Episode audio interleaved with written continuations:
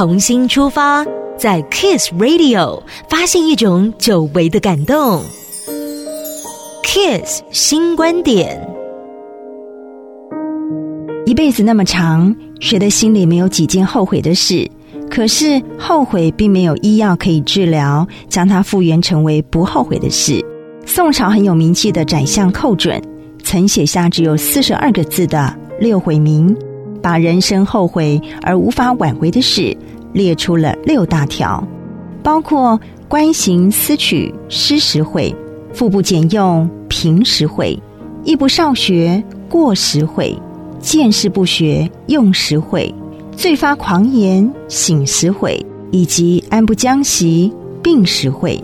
今天我们就来聊聊第四条：见事不学用时悔。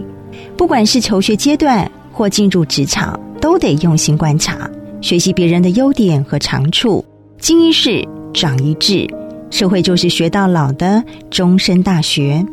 文学经典《红楼梦》的作者曹雪芹曾说过：“世事洞明皆学问。”人情练达即文章，为人处事，这就是我们一生都在学习的学问。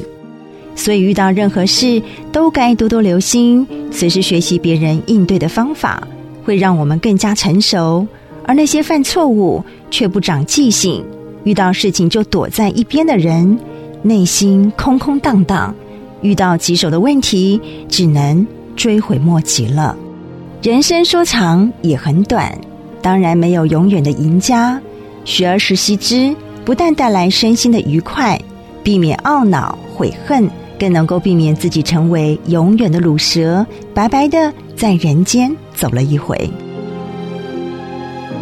想要收藏更多资深媒体人卢子卢智楚的 Kiss 新观点，请搜寻 Kiss Club，以时光淬炼的卢氏哲学，带您细细品味。